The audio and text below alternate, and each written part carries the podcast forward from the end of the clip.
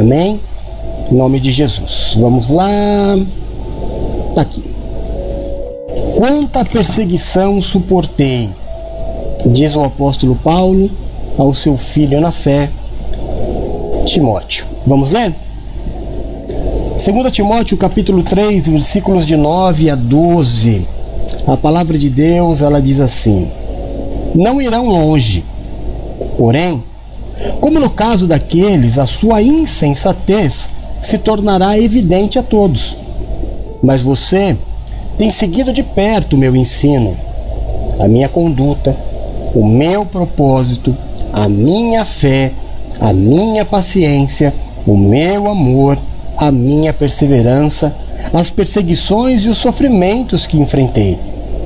Coisas que me aconteceram em Antioquia, Icônio e Listra. Quanta perseguição suportei, mas de todas estas coisas o Senhor me livrou. De fato, todos os que desejam viver piedosamente em Cristo Jesus serão perseguidos. Graças a Deus. Senhor nosso Deus e nosso Pai, é no nome do Teu Filho Jesus Cristo, Senhor, que nós nos colocamos como igreja neste momento santo. E fazemos isso para declarar Jesus Cristo como nosso Senhor e nosso Salvador. Fazemos isso também para declarar que o Teu Santo Espírito habita em nós. E para dizer que se não for o Senhor que esteve ao nosso lado, quando os homens contra a nossa vida se levantaram, nós teríamos sido reduzidos a nada. Foi pela tua graça, pela tua paz e pela tua misericórdia que nós permanecemos de pé. Por isso, meu Deus, neste culto, neste primeiro dia da semana, momento santo e poderoso, onde todos os teus servos estão reunidos, meu Deus, em todo este país, adorando e glorificando o teu nome. Nós queremos nos prostrar aos teus pés e declarar ao Senhor que nós reconhecemos os nossos maus caminhos, que sabemos que somos pecadores e que pecamos contra ti e contra os nossos irmãos. Por isso nós te pedimos, Pai, perdoa os nossos pecados, assim como nós temos nos esforçado a perdoar os pecados cometidos contra nós. Tira, Deus de amor, de sobre nós o julgo, a acusação, o peso, a maldição causada pelo pecado e nos habilita a vivermos a Sua vontade que é boa, é perfeita e é agradável.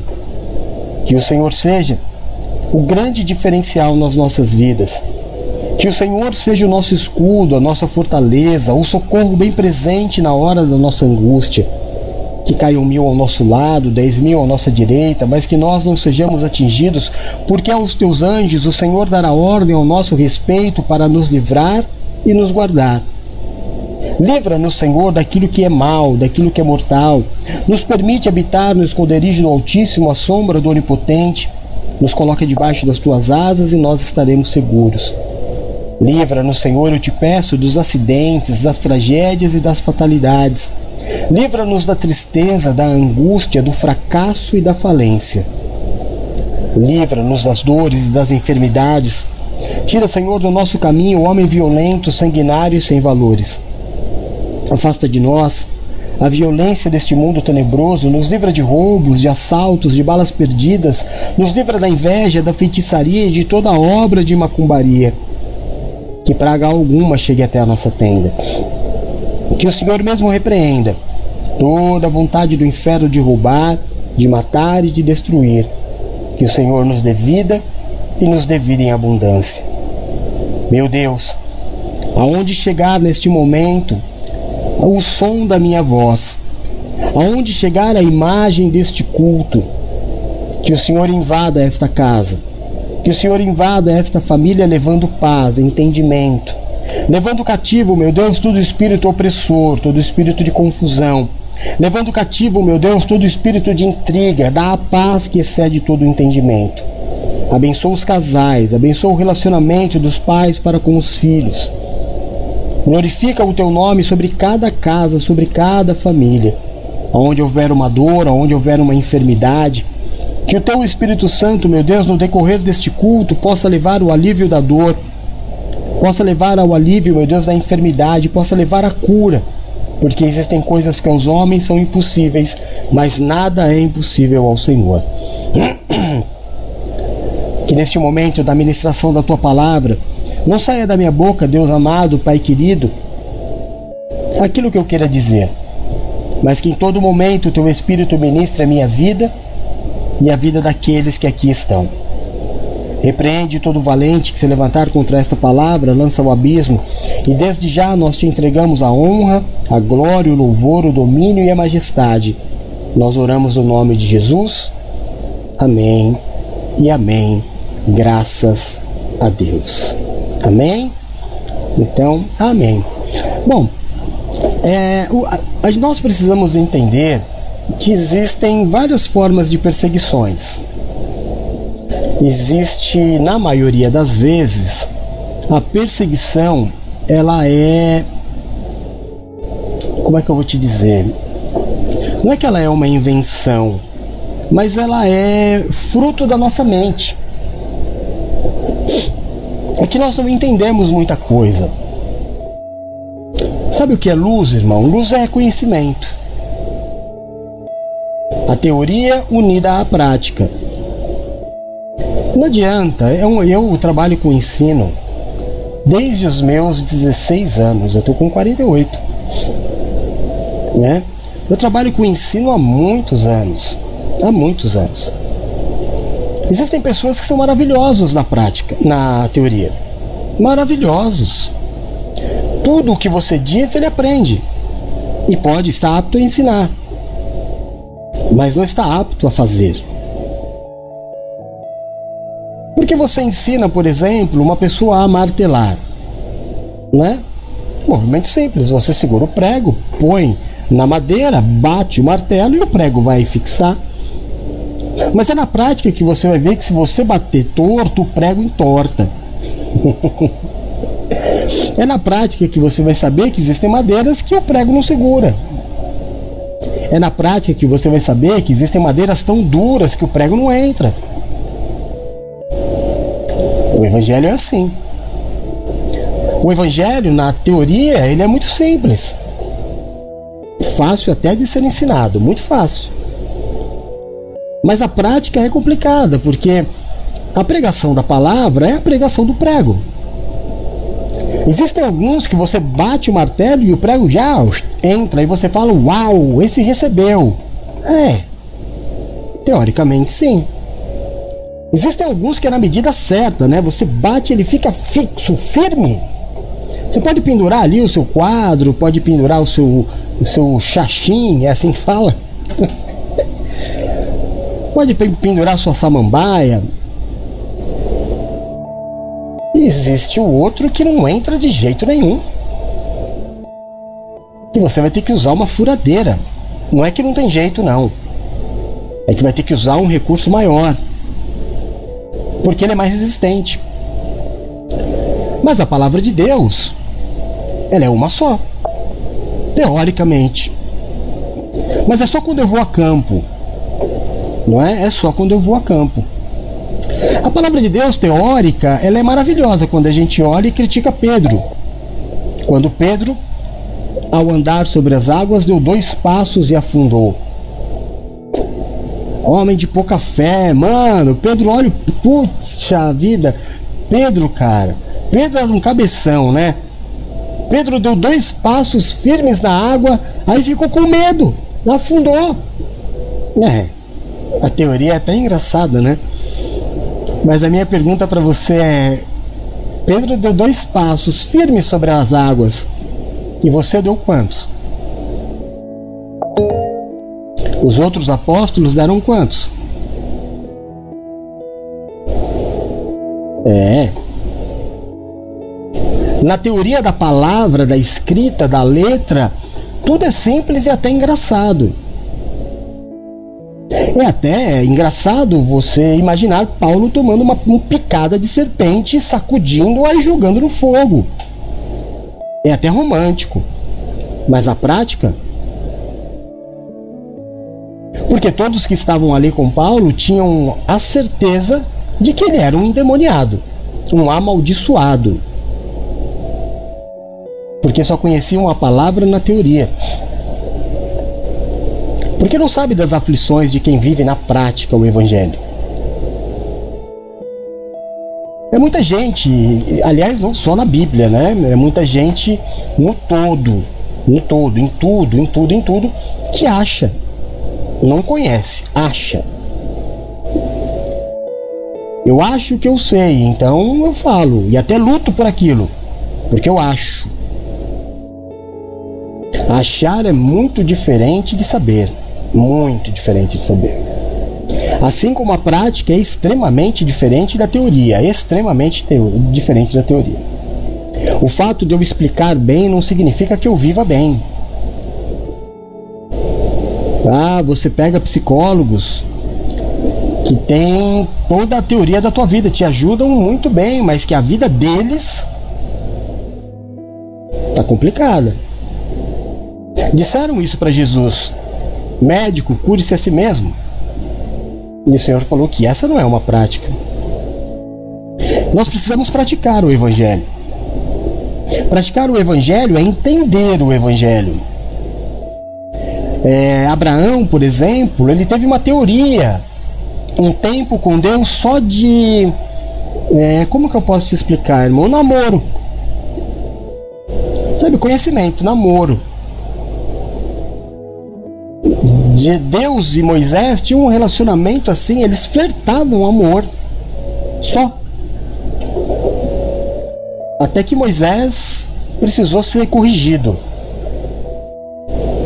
Perdão, Abraão. Oh, tô ficando velho, tá vendo? E depois da correção, é, veio a prática da fé. Abraão amava Deus, mas veio a prática da fé. A prática da fé foi acreditar e conhecer a Deus. Ninguém pode praticar a fé sem conhecer a Deus. Não dá para praticar, irmão, não dá para ir para campo, a campo sem conhecer. Precisa teorizar antes. Moisés tinha teoria, mas chegou uma hora que Deus disse para ele: Moisés, Isaac, hein? Tá lindo, Senhor. Muito obrigado, realmente é o meu sonho. O senhor cumpriu a promessa. Ele falou: Sei.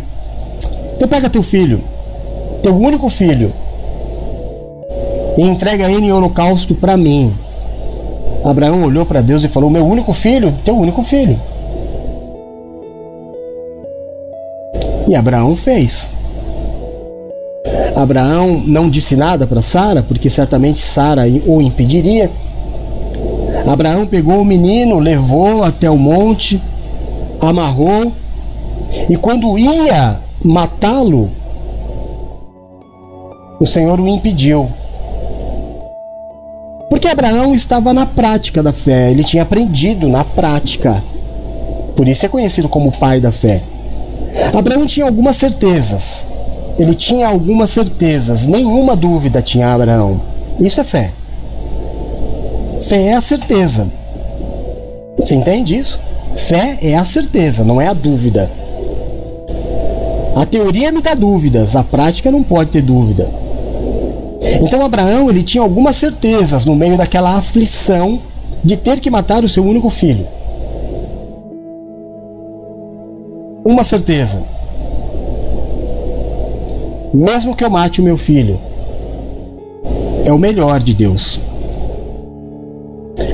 Segunda certeza: mesmo que eu mate o meu filho, Deus pode ressuscitá-lo. Terceira grande certeza: talvez Deus não permita que eu mate o meu filho.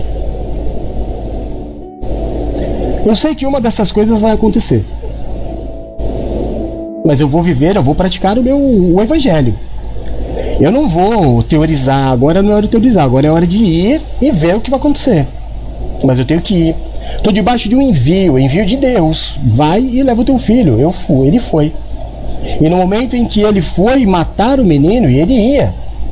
Porque a fé de Abraão não era teórica, era prática. O pai da fé.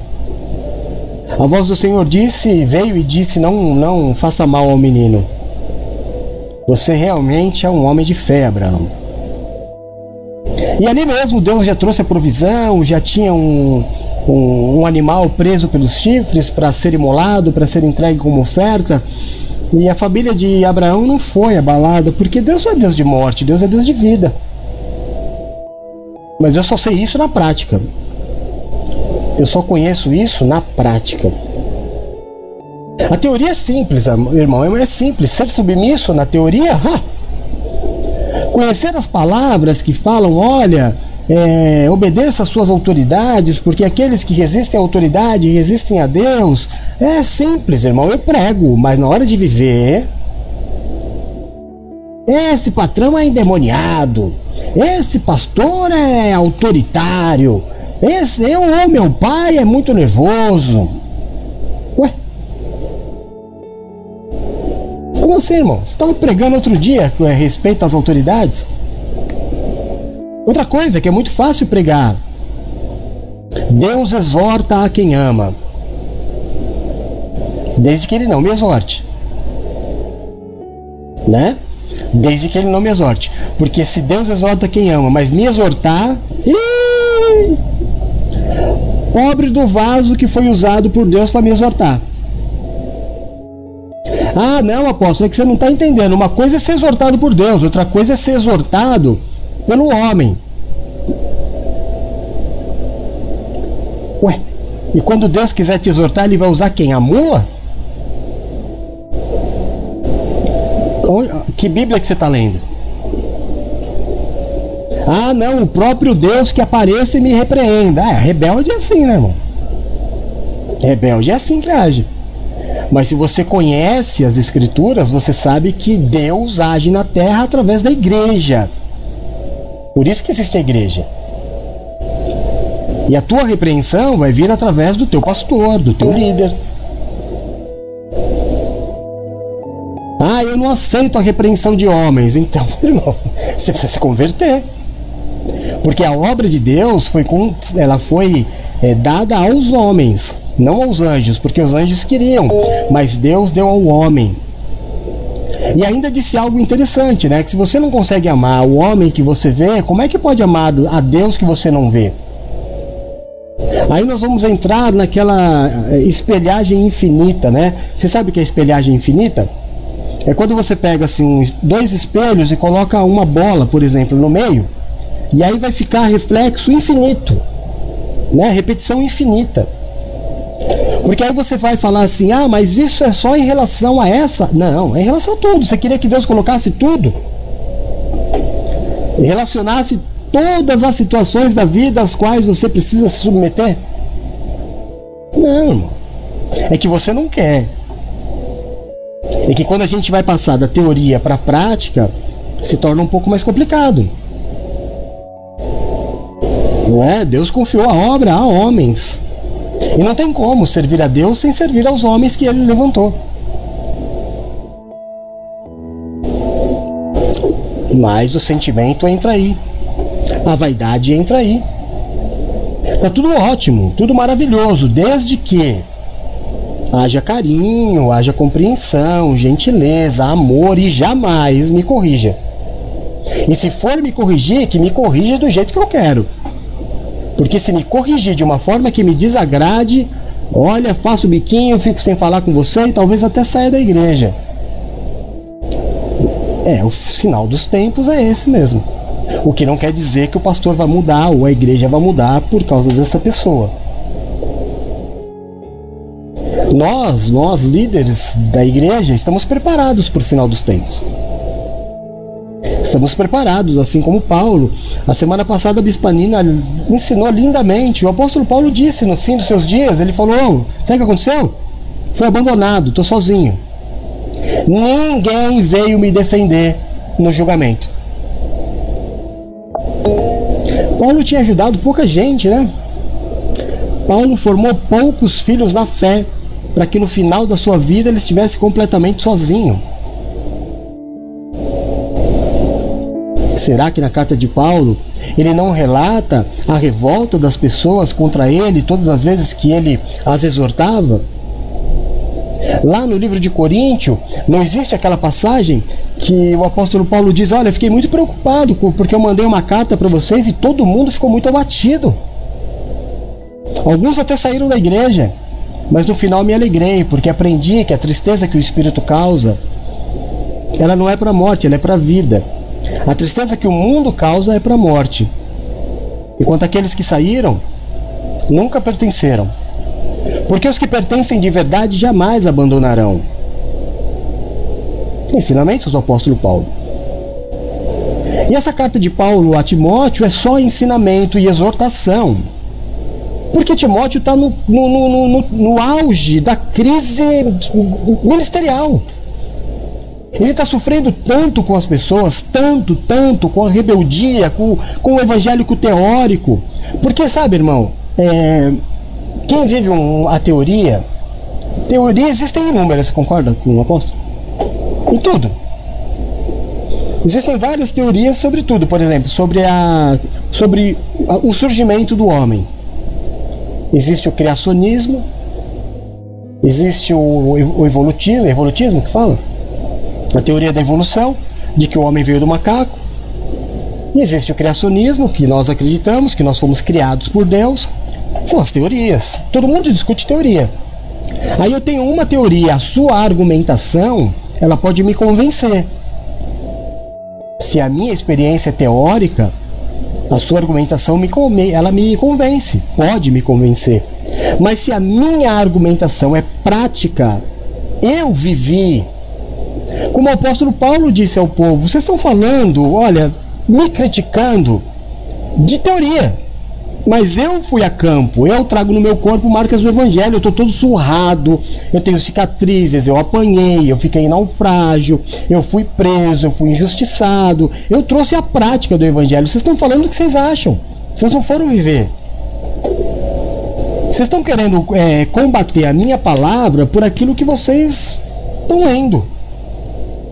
E ler é muito pequeno. Existe uma briga de teólogos, né? Ah, a Bíblia precisa ser atualizada. Ah, irmão, a Bíblia não precisa ser atualizada. Sabe o que atualiza a Bíblia? O campo. O que atualiza a Bíblia é você ler as escrituras do que está ali e aí você sai para fazer. Aí você vai ver que a Bíblia é a mesma, muda a dificuldade. Muda as pessoas, o modo de falar, mas que a Bíblia é a mesma. A atitude é a mesma. Então o que atualiza a Bíblia é o campo, não são as letras. A letra é perfeita. Porque a Bispanina leu hoje de manhã que toda a escritura, toda a escritura, toda a escritura é inspirada por Deus. Toda a escritura, escritura, não um pedaço dela, toda a escritura, a escritura é inspirada por Deus. 2 Timóteo capítulo 3. É um capítulo pequeno, dá para você ler. E se você não quiser, aliás, se você quiser além de ler, ter um entendimento superior, assiste o culto de manhã, que foi lindo. Mas o que nos separa, o que nos traz aflição, não é o campo. A aflição do campo é a, é a aflição do guerreiro. Sabe, eu sei que eu não estou sozinho. No dia a dia, na luta, na batalha pelo, pelo evangelho, não na compra do teu carro, na compra da tua casa. Não, não. No Evangelho, eu sei que estás comigo, Senhor. Assim como eu canto no louvor. Eu sei que estás comigo, Senhor. Ainda que meus pensamentos dizem não. Não tem esse louvor? Tem. Mas a prática do Evangelho no dia a dia, Deus está comigo. Mas a prática do evangelho é, não acontece porque eu paro na teoria e basta. E nada dá mais é, vaidade, vaidade do que é, o conhecimento teórico. eu tô rindo porque acompanhei durante a minha passagem na religião evangélica muitos anos muitos vaidosos do evangelho. Porque o camarada, é, ele começava. Primeiro que ele recebia muitas oportunidades. Muitas oportunidades. De onde eu vim, eu não posso reclamar de oportunidades, porque ou elas existiam ou eu as fazia acontecer. Por exemplo, eu era o bispo que mais fazia programa de TV, sem nunca ter sido convocado. É. Eu fazia toda semana pelo menos dois programas de TV sem estar na escala, porque quem fazia a escala não gostava muito de mim. Só que quem trabalhava nos bastidores sabia que eu era pau para toda a obra. E como tinha muito bispo que vivia teoricamente, aparecia problema. Aí ele ligava para a TV e falava: Olha, hoje não vou poder fazer. O que, que acontecia? Eu sei quem pode. Bispo Jeff, você pode? Estou chegando. E invariavelmente, toda semana eu fazia de dois a três programas. Às vezes virava, né? Porque o programa ele ia das meia-noite às cinco da manhã, uma hora com cada dupla de bispos. E às vezes eu virava. Da umas duas às duas às três, ou da umas duas, depois das três às quatro. Eu ficava lá. Eu fazia acontecer as oportunidades para mim. Eu queria fazer na prática. É, eu saía de casa conversando com Estava conversando com a Paula, né? Para eu ir fazer a TV, eu saía de São Bernardo, quando eu morava em São Bernardo, e eu pegava o carro e eu ia até a Lins de Vasconcelos de madrugada, isso aí de casa às 11 horas, mais ou menos. Chegava lá, parava o carro, é bem longe. Fazia o programa, depois voltava para casa cansado para dormir. Não é a moleza que nós temos hoje de fazer a mesma coisa deitado na cama, coberto com fone de ouvido. A prática do campo me faz ser forte. Eu não me deixo levar por cara feia. Eu sei quem eu sou. A teoria não. Mas eu estava dizendo que muitos, muitos deixaram o ministério quando aprenderam a teoria, foram mestres, ensinavam. E por ensinar, eles se acharam aptos a lidar com uma igreja. E você não sabe o que é lidar com uma igreja. Liderar uma igreja, irmão, eu sei porque eu já abri mais de 100 igrejas. Eu já liderei mais de 200 igrejas, eu acho, bem mais do que isso. Eu sei o que é liderar igreja e eu sei a dificuldade que é quando você pega um pastor e você coloca à frente de uma igreja as lutas que este pastor enfrenta.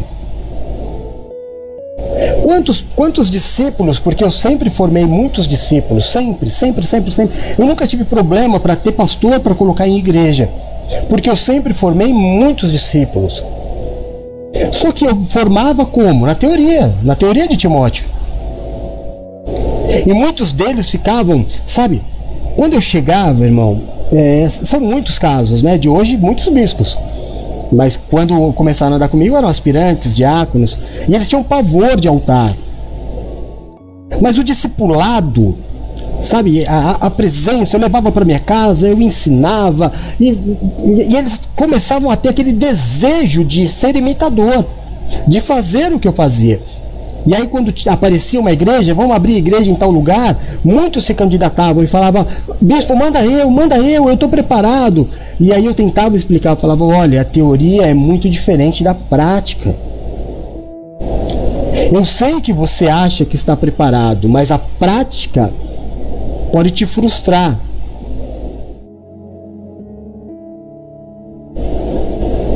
E aí haviam os envios e depois de um tempo eles me procuravam e falavam assim: Apóstolo, como é difícil. Eu nunca imaginei que fosse tão difícil, as pessoas não entendem. Teve um que falou para mim assim: Ele falou, Bispo, sabe o que eu achei? Eu achei que ser pastor é o sentimento que eu tenho pelo Senhor. Eu pensei que ser pastor era chegar na igreja e ser amado por um povo. Eu pensei que ser pastor era ir pregar e o povo receber a palavra e ficar feliz com aquilo que o Senhor pregou, mas é o contrário. Eu chego na igreja e tenho a impressão que eles me odeiam. A palavra que eu prego parece que fere a eles e eles querem me bater no Eu falei para ele, lembra que eu te falei na formação? Teoria é teoria, prática é prática. Quem disse que o povo é amigo do pastor? O povo é amigo do pastor que fala que tá tudo certo, que faz vista grossa. Mas pastor que é pastor ninguém gosta. Mas fique feliz por ser perseguido e sofrer aflições por Cristo. Mostra que você está no caminho. Porque a palavra do Evangelho não faz cosquinha no ouvido de ninguém. De ninguém. O Evangelho não fez cócega no ouvido de Jesus, que é Deus, que em determinado momento olhou para o Pai e falou: Senhor, afasta de mim esse cálice. Se a palavra de Deus está fazendo cosquinha nos teus ouvidos, irmãos, tem alguma coisa errada ou talvez esse Evangelho não seja exatamente o Evangelho de Deus. Mas o apóstolo Paulo, tendo esta mesma dificuldade com Timóteo, Timóteo desesperado, igreja rebelde, igreja explodindo, se levantando contra ele, ele já não aguentando mais, o apóstolo Paulo diz: Olha para mim, você continua sendo meu, você continua sendo meu filho. Não importa que eles não gostem de você, eu te amo, eu te coloquei aí e você vai olhar para mim. Você percebeu? Vamos ler de novo, por favor, irmão? Para a gente não perder o, o, o foco. O apóstolo Paulo, o apóstolo Paulo está dizendo para Timóteo: eles não irão longe. Porém, como no caso daqueles, a sua insensatez se tornará evidente a todos. Mas de quem que o apóstolo Paulo está dizendo? Do ímpio? Dos políticos? Não, irmão, do pessoal da igreja. Não irão longe, porém, como no caso daqueles, a sua insensatez se tornará evidente a todos. Mas você tem seguido de perto, ou seja, você, meu discípulo, meu filho, tem andado comigo. Fica tranquilo. Porque você tem seguido a minha conduta. O apóstolo não está falando da conduta de Timóteo, está falando da dele. As coisas vão ser boas para você, Timóteo, porque você está olhando a minha conduta, ou seja, me imitando. Você está observando que eu tenho um propósito você tem observado a minha fé? Você tem observado a minha paciência? Você tem observado o meu amor, a minha perseverança, mesmo diante das perseguições e sofrimentos que enfrentei? Você lembra das coisas que me aconteceram em Antioquia, Icônio e Listra? Quanta perseguição, Timóteo, eu suportei? Mas de quantas elas o Senhor me abandonou? Timóteo, meu filho, presta atenção. De todas as coisas o Senhor me livrou. Porque, filho, todos aqueles que desejam viver a prática do Evangelho de Cristo serão perseguidos. Olha que conversa gostosa de pai para filho. Tudo que você está passando, Timóteo, olha para mim. Não é para você olhar para o vizinho, não é para você ler o livro, não é para você criar teorias. A teoria passou, agora é a prática. Agora olha para mim. Olha eu fazendo. Faça como eu faço. Um dia você será o pai, hoje você é o filho. Então, a Bíblia diz, irmão, que o servo jamais será maior do que o seu senhor e que o aluno jamais será maior que o seu mestre.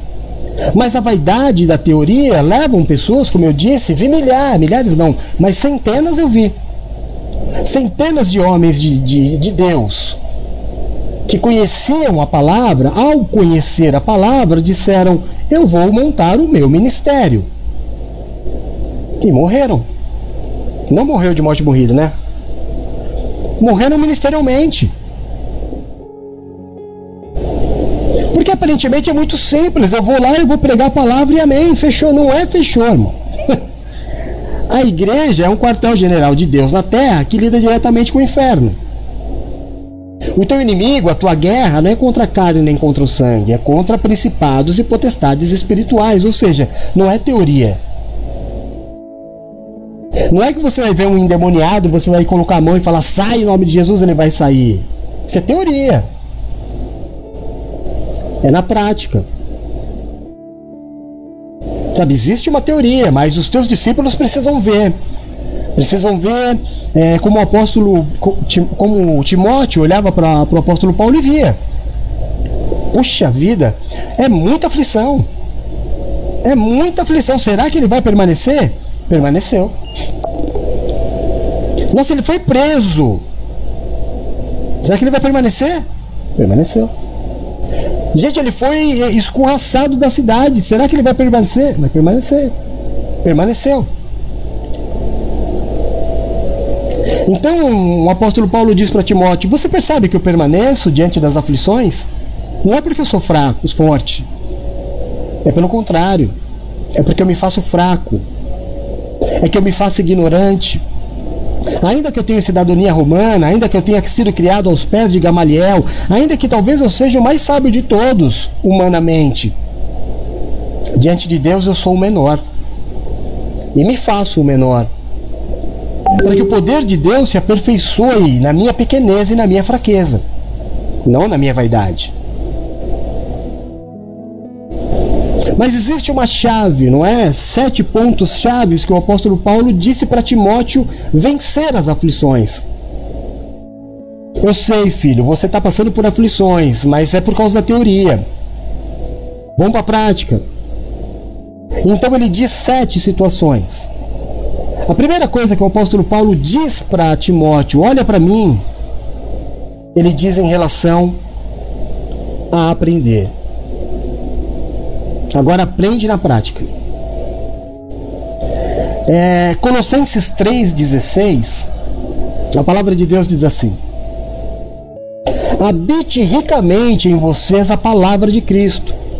Ensinem e aconselhem-se uns aos outros com toda a sabedoria e cantem salmos, hinos e cânticos espirituais com gratidão a Deus em seu coração.